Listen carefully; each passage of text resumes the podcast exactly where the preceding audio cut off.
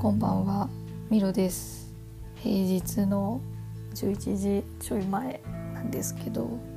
今オンラインでカウンセリングを受けてて、でちょうど終わったとこです。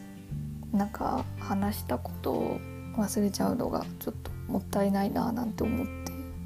あとやっぱカウンセリング受けるといろいろ考えさせられるから、多分寝れない気がするので。ちょっとその寝るまでの間に話そうかなと思って今話しております。あの1年前にお世話になった方にまたカウンセリングをお願いしててで結構先週とか仕事で落ち込むことが多かったり結構久しぶりにガタってメンタルが落ちてしまったのでその話をしたんですけどまあ何人かこう仕事で苦手な人がいてでその人の話とかをしてでなんかその人のこう特徴とかいろいろ捉えてくださってでやっぱそれと照らし合わせると私とはこう多分価値観的に合わないそんなタイプの人なんじゃないかっていう分析をしてくれてうんなんかねそうやってロジカルに言われるとああそうかってやっぱそうかってなりますよね。なんか私の場合は説明されると納得するっていうか、うん、ちょっとうまく言えないけどこう物事が抽象的なものからちょっとずつはっきりと見えてくるといろいろ理解が進むしそういうのをこう拾っていけるタイプだと思うんですよね私が。だからそういうカウンセラーさんの言葉を聞いておふむふむとなんか納得したりしましたね。ちょっとこう感情的になっていた部分がクールダウンして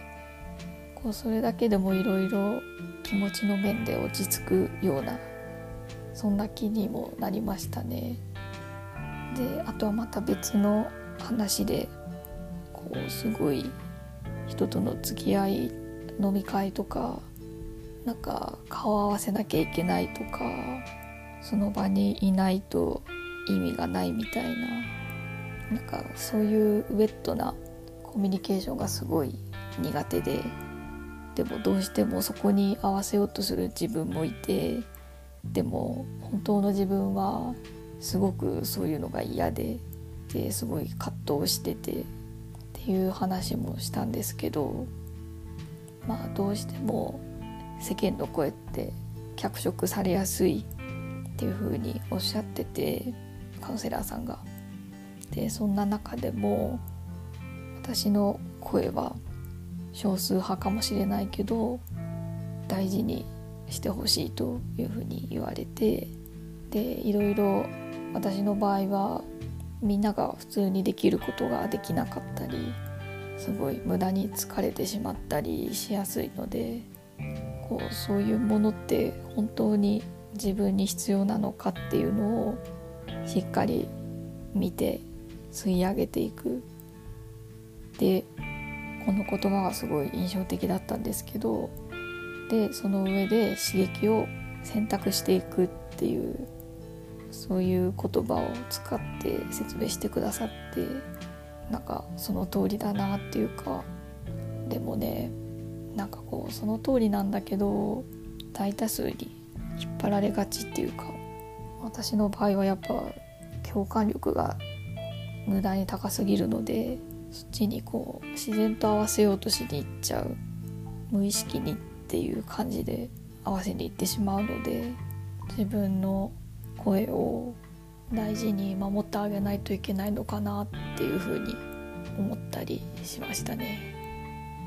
今は幸いそういうことに理解のある友達が周りにいっぱいいて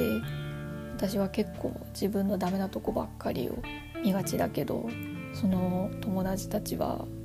私の長所をしっかり拾ってくれてでそれにすごい助けられているなっていうふうに日々思いながら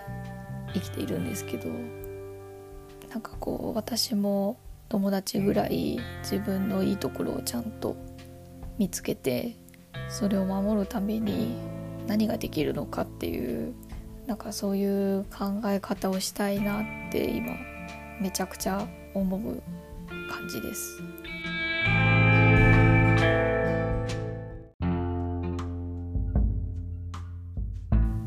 私にとっては結構カウンセリングってメンタル的にきつくなるとスッとこう受けるもうそういう位置づけになりつつあってで私の場合は過去に結構人生を左右するぐらいのひどい落ち方をしたのでであの時本当に軽く見ていたけど一回そこまで落ちちゃうと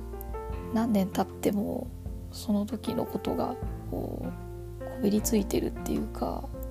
チャラにならないっていうかね大きい傷跡が残ってるような未だにあの時が怖くなってしまったりするんですよね。だからもうあの時の自分を二度と今の自分が経験しないようにメンタルケアっていうのはすごい生活の一部になりつつあるなっていうそんな風に思ってます。風邪ひいたら病院に行くように心がしんどかったら風邪だなぐらいに思ってるうちにちゃんとケアをしてあげる。あのうつは心の風邪って言うけどマジ風邪どころじゃなくて後遺症が残るからね。絶対に避けなくてはいけないと私は強く誓っています。自分に。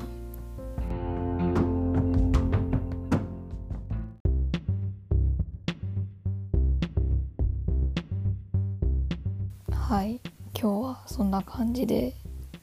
ついさっき受けてたカウンセリングについていろいろ話してみました。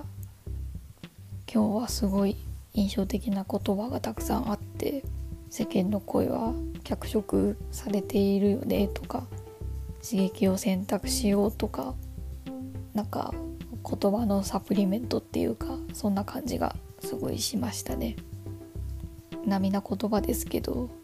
自分がどの環境で生きていくかっていうのがすごい大事だなとは思ってて例えば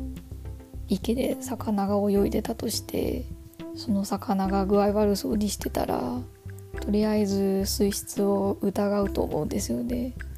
人間もそれと同じで自分が苦しい思いをしてたら